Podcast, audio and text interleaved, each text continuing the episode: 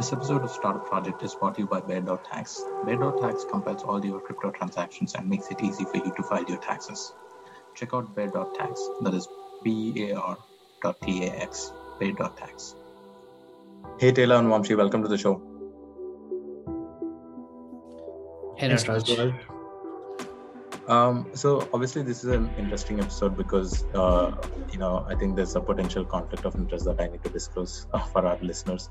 Why I'm throwing softballs to you guys in the interviews uh, because obviously uh, I invested in Bear, Bear.tax recently, and you're about to announce your you know seed uh, round. So I'll just um, throw out that information before you know we get started. Um, I want to talk, you know, uh, primarily about, you know, Bear.tax and what you guys are doing about, you know, uh, solving the tax problems in, you know, crypto sector. Uh, but before that, uh, you know, if you can give a brief overview of what you have been doing before uh, Bear.tax in terms of your career, that would be, you know, a good introduction for the listeners. so Taylor, why don't you give me a little bit of introduction, you know, what you've been doing before Bear.tax? Yeah, sounds good. Appreciate the opportunity to, to meet everybody here, Nataraj. Um, so before Bear.tax, the you know, my journey was both in growth product and then in in tax software itself. I never thought I was going to be the guy that say, "Hey, I'm into tax software," um, but I experienced tax as a challenge in businesses that I grew before. Um, and so, you know, in my uh, when I was looking for a next role to take on, I actually ended up as the uh, product manager for the flagship product at a company called Avalara, which is the indirect tax, uh, sales tax, GST, and VAT leader. Um, and really helped grow that business through international expansion, product expansion, distribution, self-service strategy, um, from about 40 million in revenue to about 160 million in revenue in IPO. Um, and I really kind of got bitten by the bug of solving uh, tax problems at scale.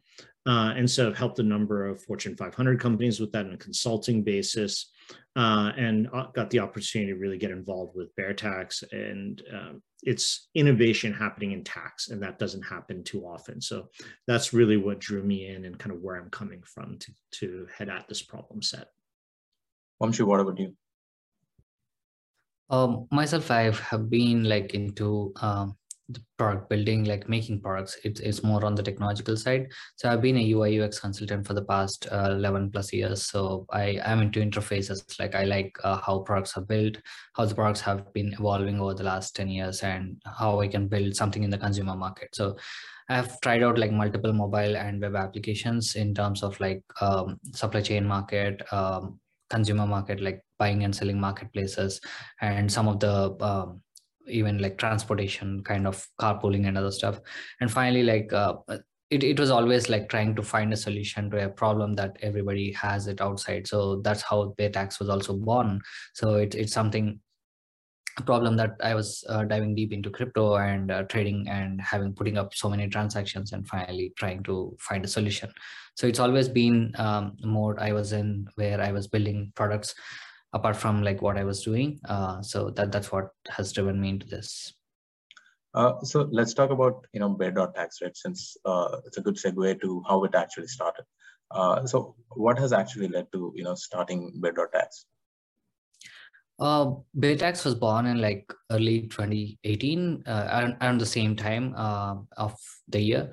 It's because like 2017 was like it's a bull market. Everybody was getting into crypto. I was like uh, more into blogging and understanding like what what's happening in crypto. So i was running a blog called confused coin and was trying out various applications. So bot trading was one of the uh, things that i was trying out. And uh, it has put out like taking $100 into the system. The code has put out like about 18000 transactions which is a lot. And when you cumulatively look at that at that time coinbase didn't have the capability to provide any tax documents. So it has put out saying like 1.06 million dollars of transactions or something which i definitely don't own because i have tried trading only $100 so yeah that that's when there is a necessity which i wanted to like figure out what's actually my tax liability and i have to file my taxes. So that's when uh, i was already looking into like building a portfolio application. So me along with a couple of friends who are um, building this portfolio application try to pivot into like building a tax software. It's not tax software a solution that will help me get out of that problem. And uh, we were able to like successfully pass through all the transaction and um, get the gain loss statement and create um, generate the irs form. So then we try to put out an interface on top of it that can help other customers because we have been seeing this uh, problem being uh, posted on reddit because everybody was getting that uh, from the coinbase so it's a classic case of you know solve a problem for yourself and you you know find a product or you know market where you can solve it for the rest of the uh, community or user base. Uh, Dylan, yes. your uh, entry into Bear.tax is also a fascinating journey, right? Like because you were not the original, uh, you didn't, uh, you were not the original part of the three people you were, uh, you know, working on Bear.tax, and you came uh, later into Bear.tax. So talk to me about how that happened. Yeah. So the um, it is a fun story uh, I had been consulting with uh, a large Fortune 500 company um, for last year, actually building a tax product that was focused on physical assets and really solving the problem of bringing data around physical assets for um, tax depreciation from multiple systems, um, uh, consolidating that, doing the transformation, and then running a tax engine on it. Uh, so it was just incredibly um, interesting that I ran into, you know, the opportunity of BearTax, which is essentially solving that same problem today, but for crypto taxes. Um, and so I'd been, I was on a one-year contract, and I was looking at, you know, what do I do next? Um, the company I was working for is very much a, you know, enterprise where people need to sit in a seat, and uh, I'm I'm much more entrepreneurial, and that didn't really appeal to me. So um, I'd been looking on a site called MicroAcquire, and I actually found, you know, Vamshi had been looking for partners that you know could come in and help transform the business. That's one of the avenues he was exploring, and and I saw it pop up, and I'm like, this is just too good to be true. It is a perfect fit for kind of where I am and where I'm coming from. And my God, I really hope that this guy is willing to talk to me. So that's uh, that's how we got connected, and uh, I think it was fairly obvious from the first conversation that we were going to work really well together. And uh, right now, uh, how are you approaching Bear.tax? Because you know, uh, initially, just purely in terms of product and business strategy, like, uh, is it primarily focused on consumer side or enterprise side, or who, who's essentially your customer? And talk to me a little bit about what is the business strategy that you're approaching. Yeah, so today our customers are investors, and those are investors either you know at the kind of retail level who are doing individual trading on a few exchanges, have crypto activity, um, you know, in in wallets of various types. Um, but it's also commercial traders who are doing high frequency trading with bot networks. Um, you know, one of the fantastic things is that you know the product that we built is um, is really uh, appropriate for either of those use cases. And especially because we're international, we're seeing there's a, there's a lot of high frequency trading that's happening um, as a commercial activity, not just in the US. And so our international footing, as well as our platform capabilities, really allow us to service those two markets. Um, in terms of kind of product strategy and where we're going, we we're going to double down on that. And really, the vision that we have is a planet scale tax engine. We think that we can solve this globally for every user, every crypto investor in the market. And you know, I built I built the team that can actually go and execute on that. Um, and then it's really going up market from there and serving the accounting firms that are helping their clients uh, with their crypto taxes into the enterprises who have treasury and other um, you know other requirements that are not met by current solutions uh, and then eventually potentially into um, into supporting governments as they interact with crypto tax data. Um, that's one I want to double click on just uh, because you know the issue of government is uh, is sensitive to the decentralized nature of crypto. So we're going to be really sensitive about that, and uh, I'm not. I, I'm only eager to get into the government uh, sector to enable overall growth of the crypto market. And that's really only going to happen when government is comfortable that there's um, that there's both tax compliance and risk management and governance happening.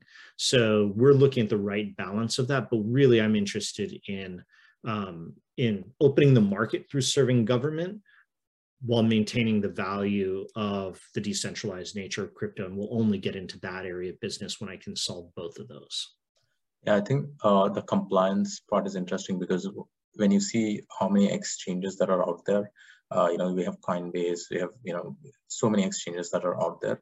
but one key differentiator between a successful exchange versus you know unsuccessful one is the compliance right because uh, compliance matters at the end of the day even though it is decentralized you know even though it gives you pseudonymous uh, things that you can do with you know crypto but at the end of the day you want it if you want it to be legal and if you want it to exist in some form i think compliance will come into picture at some time and that's the only probable way that you actually you know evolve the whole sector um, but another interesting thing I want to talk about is uh, there are a lot of areas that are coming up in crypto, right? There is, you know, DAOs, there are NFTs, you know, and there are different types of smart contracts that are coming up.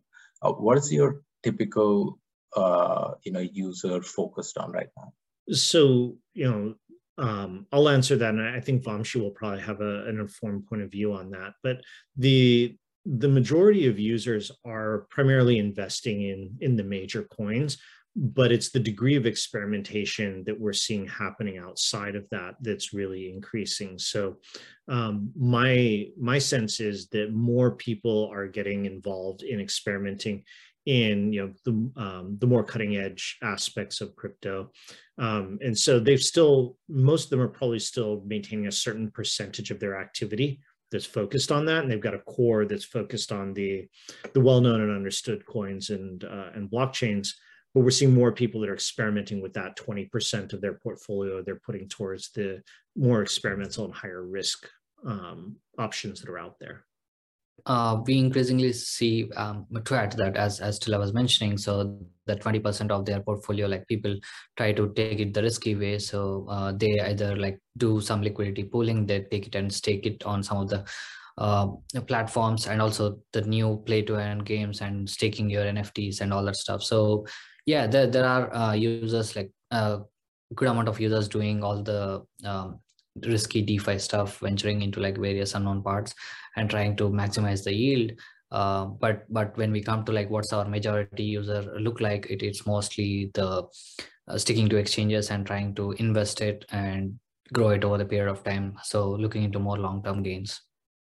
I mean, it's quite interesting that you know a couple of years back, everyone used to talk about two to five percent, and suddenly uh, we see the 10 to 20 percent allocation of crypto coming into you know in in general popular culture. Like everyone now talks about 10 to 20 versus 2 to 5 percent which used to be the case.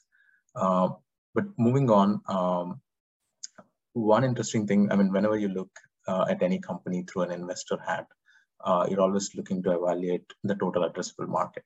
And there is still uh, you know when right now, if you look at all the tax engines slash tax companies that are in crypto space, there are a couple of companies, at least in the US, which have become big uh, and sort of like, uh, you know, getting the status of, uh, you know, we are the tax company for crypto sector, right? Uh, how, how do you guys, and Taylor, you've been outside Bear Tax and now inside it, right? Like, how do you see the total market potential here? And um, how do you think about that market in general? So the total market is really every person that touches crypto and every business that touches crypto. And essentially, that's a um, that's a converging line with the entire population our goal is to you know to service that as much as possible and then to make those lines converge as quickly as possible. So you know the total addressable market is you know within five years a majority of the world's population both in terms of businesses and people. That's where we're setting the line and that's what we're going after. Uh, in terms of generally talking about crypto uh, what do you see? And i just want to move away a little bit from bear.tax and talk about you know crypto sector in general uh, what do you see are the new things that you're expecting to happen in next couple of years?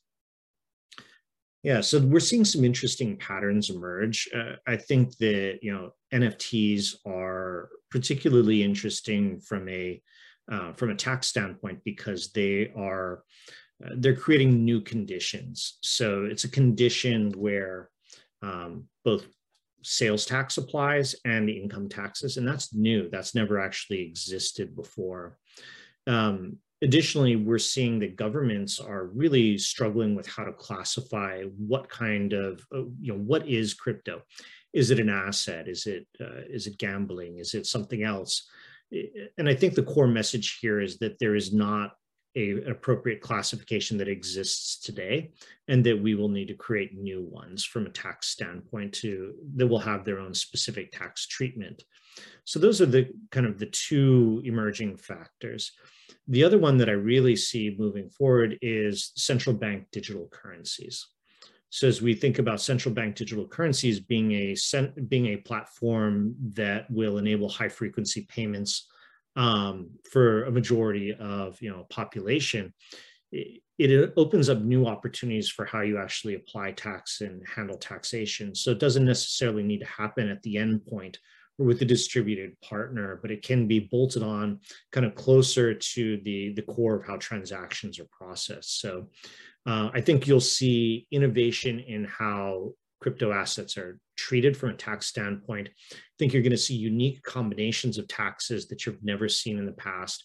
I think that'll create disruption in actually the entire system of tax and ideally will lead to rethinking of how taxes uh, actually should be applied with the new capabilities we have. Should we keep the existing legacy tax systems because that's what's always been done? Or does shifting and coming up with a, uh, a system and an approach that's appropriate for the crypto and uh, Web3 world unlock potential in society, in our economy, that has not been there before. And that's the end state that I'm looking to get to. That's what I think will happen. I think a lot of companies that have built businesses on the existing way of uh, taxation and commerce will have a big chasm to cross and will have a hard time doing it. And so, you know, I think that there's also a lot of opportunity there.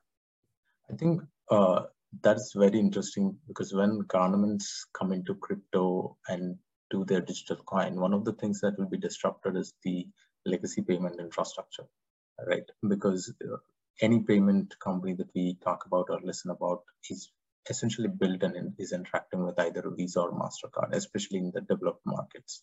And there is a hint of this change, especially when you see in India, uh, Visa and MasterCard networks don't really work uh, right? Because India created their own payment network, which is UPI, and that essentially takes out Visas and Mastercard business, and they have to now innovate on their business model.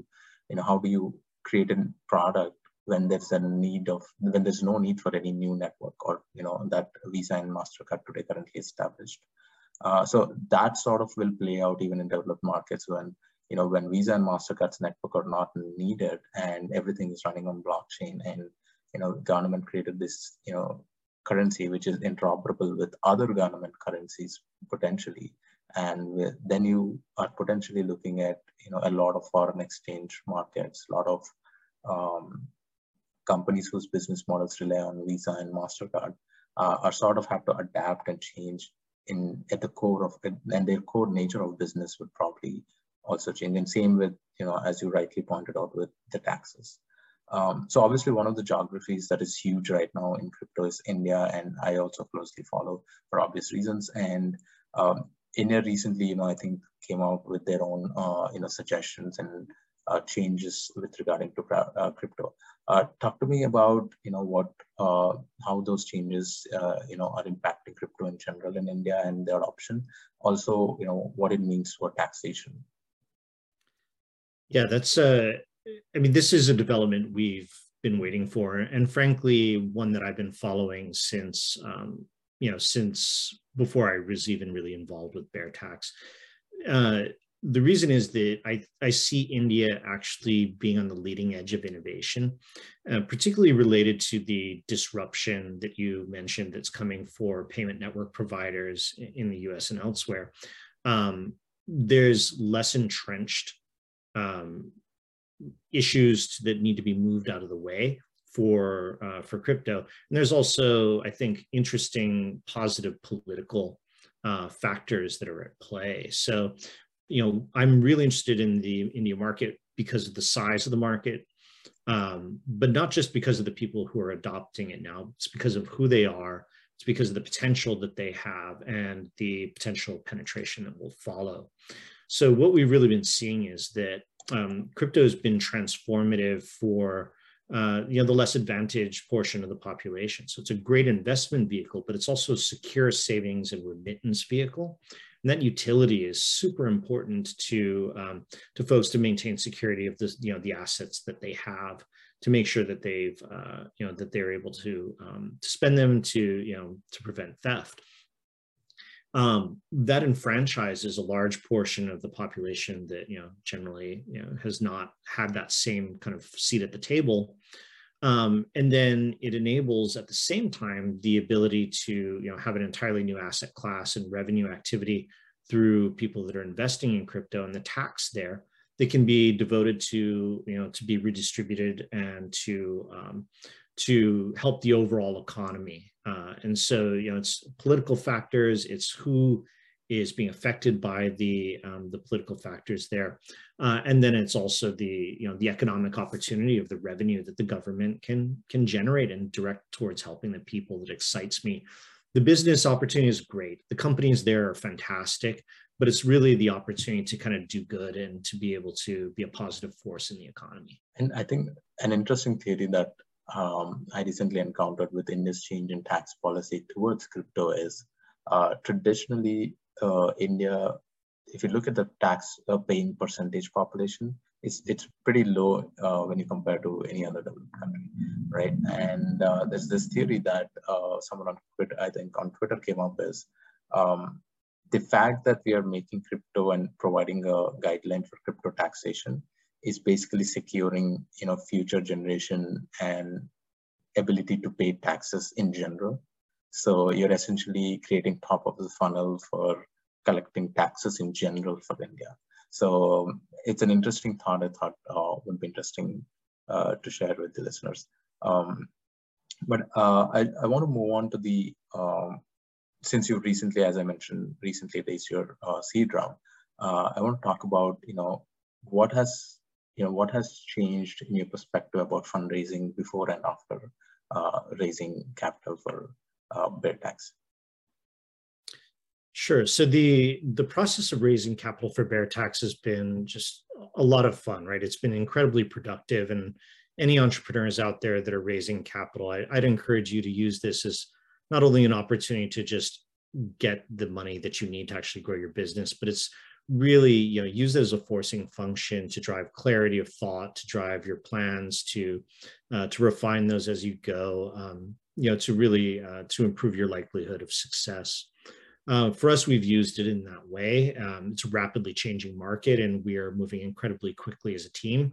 So you know having that forcing function of raising capital and needing to be crisp on our story and our plan continually as we do that has actually been an operational benefit for us um, so, you know, what we found is that the, you know, it's a flywheel.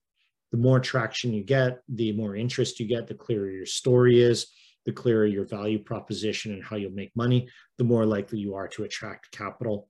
And the, you know, the, the slippery slope is, uh, you know, you got to be able to know when to say when, when you've got enough capital, you got to focus on operating the business until the next time around. And so we are, you know, we've done well with raising our seed round and, you know, fingers crossed, uh, we got plans for the next series of capitalization in 2022. I want to double click on one uh, point in terms of fundraising is um, actually two things. One is the valuation, right? How do you decide what the right valuation? Because especially right now, what is happening is a lot of companies, uh, there's no real physics behind, you know, what valuation that a startup is being given, right? Because there is literally, I mean, it used to be a time where you do 10x MRR or 10x ARR. That used to be the case, and that used to be a you know a benchmark where you can look at. And now we passed 100x's of uh, you know MRR or ARR, whatever we are looking at. Um, so how did you focus on value valuing Bear.tax uh, when you were fundraising? Yeah, so I I looked at it, um, and I'll be share transparently because I think that there's some lessons here that can help other founders as they go to market, um, go to market with their capital raise. Uh, what I did was I looked at what we needed to achieve the goals that I had set out for our next round, and then I looked at the amount of uh, dilution that I was interested in taking at this round as a benchmark, and that's what set the amount that we wanted to raise. And transparently, we went out with a higher valuation and a higher raise amount uh, because I'm going to swing for the fences and, you know, I have a lot of confidence. and we we tested and we got pushback. And so we had to adjust to reality. And that's not a halo issue. It's not a perception issue um, you know that i have any concerns with talking about. It's just actually you finding price market fit as you go out to raise. And you need to you need to take you know put a stake in the ground and say this is what i think the business is worth go out and test it with the market and anybody raising a seed round should probably consider kind of the first 20 to 25% of their pitches and conversations almost more price setting than actually pitching to close. It's unlikely that you're going to close at that stage as you're refining your story, but also you probably haven't priced your round right yet. And so you need that data. And then you go back and you focus on actually closing those last 75%. So there's probably some heuristic in there where uh, angel investors and VCs are going to start asking, you know, how many folks have you talked to? And am I a price setting conversation or somebody might actually uh, might be looking to close? But, you know, that is in the in the world of fundraising where the terms pre-seed, seed, et cetera, don't really have any meaning, I just think about you're raising on safes or you're raising a priced round. And as you're raising on safes, you are you know testing the valuation in the market, collecting feedback, setting a price, and then growing from there. That's really the formula. Yeah, I think I mean early stage pricing is sort of you know uh, a mutual understanding between investors and founders and you know their perception of the market and everything else in between. Um, but one point uh, it touched upon which is also one of the sort of tells you about the broader ecosystem of fundraising which is the seed to A or series A to series B, the goals that you set and the amount of capital that you're raising, right?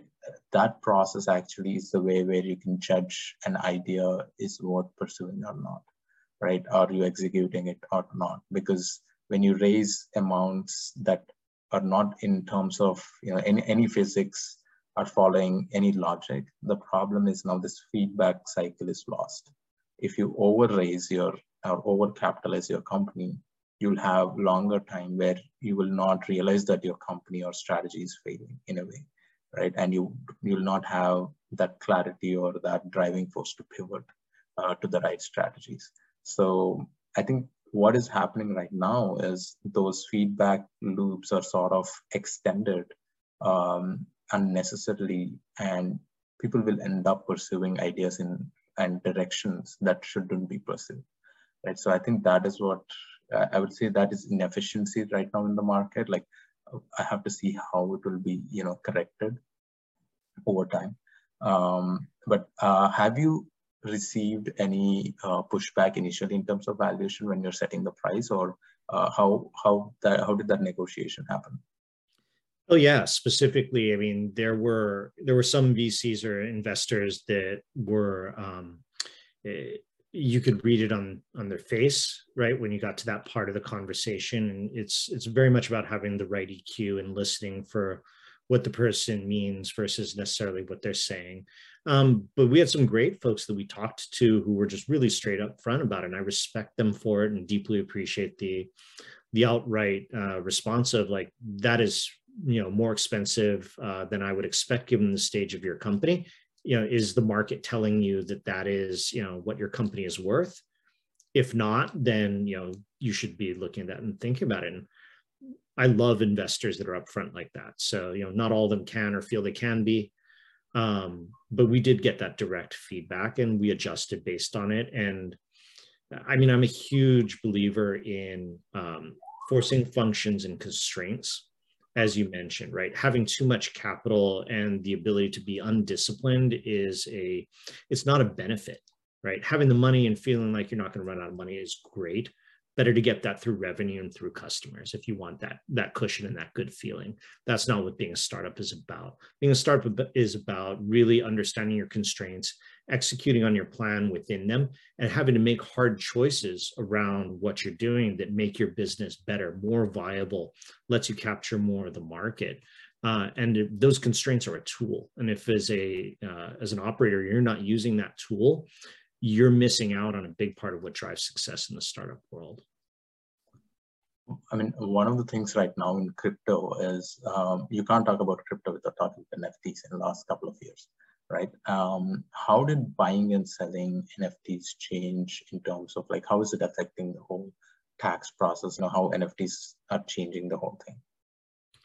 Sure. So there's a couple of ways that NFTs are uh, um, intersecting with tax in in interesting ways. I touched on one earlier, which is that uh, if you're selling an NFT, there is it's an asset. Um, so it is uh, essentially something that needs to have sales tax applied to it.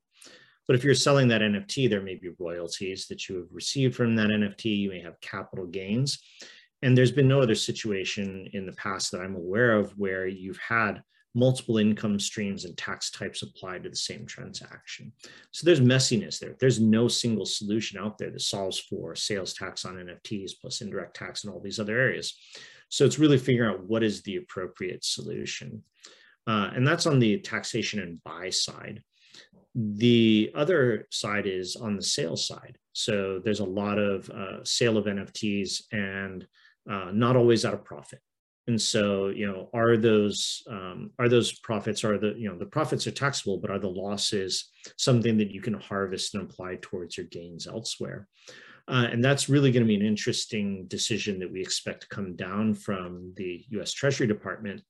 Uh, some talk is out there that the you know the government will actually classify those as collectibles, which uh, would preclude you from being able to take the losses uh, against your gains, and so that would impact kind of some of the some of the availability of tax strategies for uh, for NFT investors but that's the that's the state today and probably throughout 2022 um, you know there's some more innovative opportunities around uh, around tax. And i think about the uh, the work that i was doing before bear tax dealing with physical asset um, transactions like well you can represent a physical asset digitally with an nft so it can actually be used as an innovative way to solve for other tax scenarios as a tax solution in and of itself not just as a uh, as an, a piece of art or some other media. Um, and then lastly, what I'm seeing is that uh, NFTs are enabling a large amount of uh, direct to audience uh, interaction with artists, musical artists, media artists. And you know, just frankly, I would say that that needs to be uh, that needs to be nurtured as a benefit to society right? Those folks have not had great access to income streams that were reliable, control of their own audiences. And I think that NFTs are going to be transformative for the arts as a viable career path where you can support a family. And I think that's to society's benefit and should be encouraged. And one of the other interesting trends that we've seen is, you know, the blowing up of DAOs, right? How how does being part of a DAO affect my, you know, tax uh, status? And either Vamshi or Taylor, if you can comment on that. DAOs basically like they're kind of organizations. You're part of a startup, you're part of a DAO.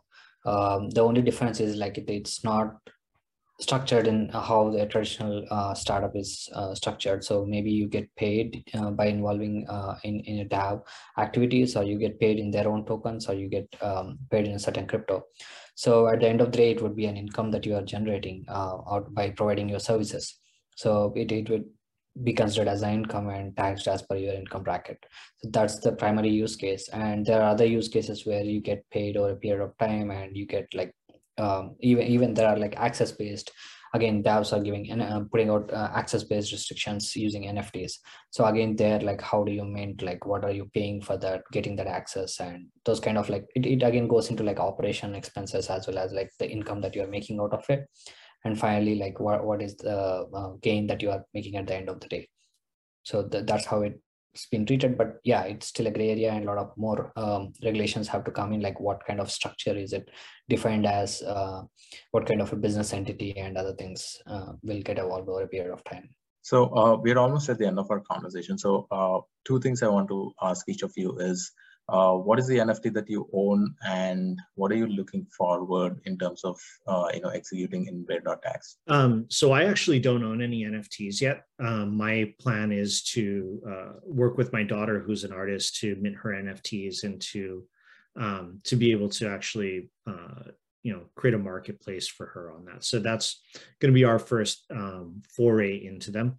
Um, and then I'm sorry, the second part of the question was Nataraj. Uh, what what are you looking towards you know in uh, tax output in the next one year? Got it. So we're going after the the entire crypto tax market vertically horizontally and around the world. So it's going to be a, an incredible journey of expansion both in product and market and in strategy uh, as we we transform from a investor only business and product to something that serves uh, every player in the crypto ecosystem. Uh, so those are you know the lofty goals, and I'm excited for for us to be able to execute on that with the team we've built. Yeah, uh, uh, myself, like I have been dabbling in NFTs, but one of the prominent ones that I own is like uh, art made by one of my uh, friend and actual original co-founder of Beartax, Prady. So it's called like uh, uh, outlier dudes. So that's one of the nft that i own. And the other one is like the poets uh, the second favorite. So yeah i'm still exploring that space and how i can get into like uh, more um, of these communities. How can i uh, participate and contribute in these communities and apps so yeah that that's uh, yeah that's something on the nfts and regarding the Beartax yeah i'm especially like very happy about the transformation step that i have taken at um, during the like last quarter of the 2021 with Hila.